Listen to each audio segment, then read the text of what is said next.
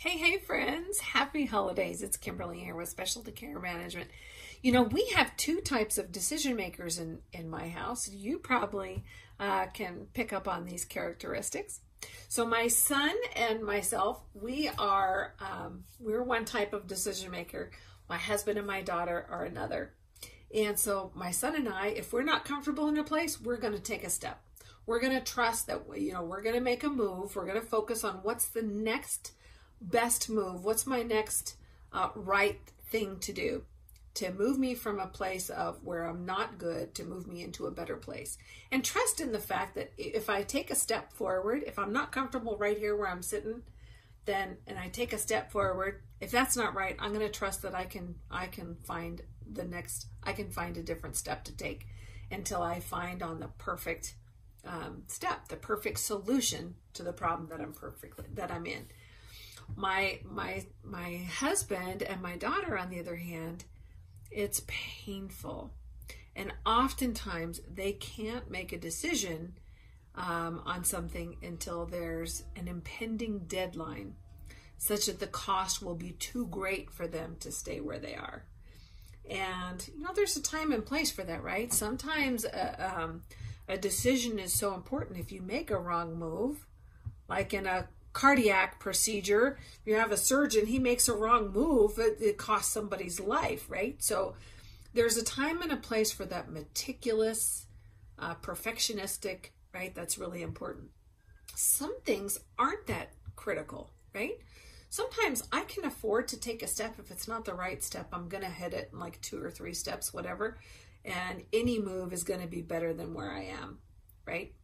So it's important to be able to distinguish those. Where we see that play out here at Specialty Care Management in particular is when sometimes, especially when people are faced with a lot of different choices and um, they have a lot of time constraints, um, sometimes people delay moving to a more cost effective solution for really high cost catastrophic claims, like those for dialysis. You know, every month that we see sometimes folks delay putting a solution in place, um, we can you can incur a loss sixty to eighty thousand dollars a month for choosing to stay where you are um, uh, instead of making a move. That's really costly. It's really expensive for for your group.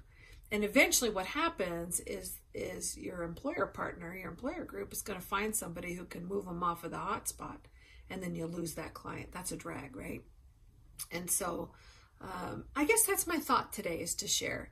If you're at a place, whether it's your personal life or your business that that's not comfortable, that's not healthy, that's not good for you, it's important for you to take a step. Trust in the process, right?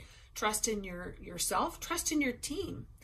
I can trust because of the expertise that uh, of the of the team that I work with. I can trust that in deciding, okay, I know I need to make a move. What's the best move? I have a whole team I can rely on to help me uncover uh, maybe some blind spots I might have, or you know, what is what has been the best solution or the best next step for you know somebody else in a similar situation.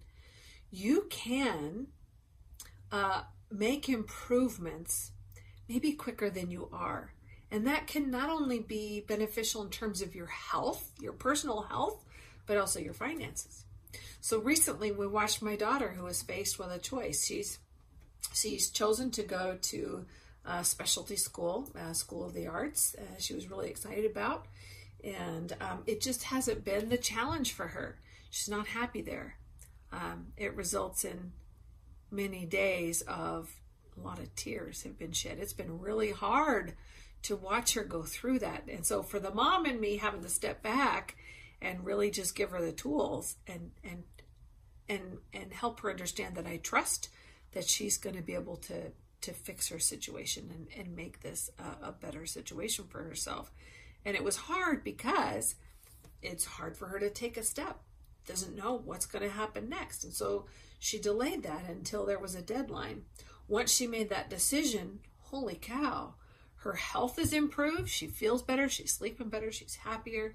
That decision making process and have, having a process in play that you can rely on when it's muddy up here, right? Some criteria for decision making can really be beneficial when you have an important decision to make and you're not sure, okay, I know I need to take a step, but what's the first and what's the next best thing for me to do? If you take some time to develop a process for that and a team, a mastermind, whether it's in your personal life or your business life, you have a team to bounce things off of, not people who are um, struggling with the same things right? People who have acquired the success that you're looking to achieve are the best people to help you, right? So having a process in play and a team, a mastermind, that's really going to help you exponentially up your game and shorten your success cycle, right? Shorten that time from being sitting in a place of pain to sitting in a place of victory and achievement. I hope all good things for you, especially as we head into the new year. Happy holidays. Bye, friends.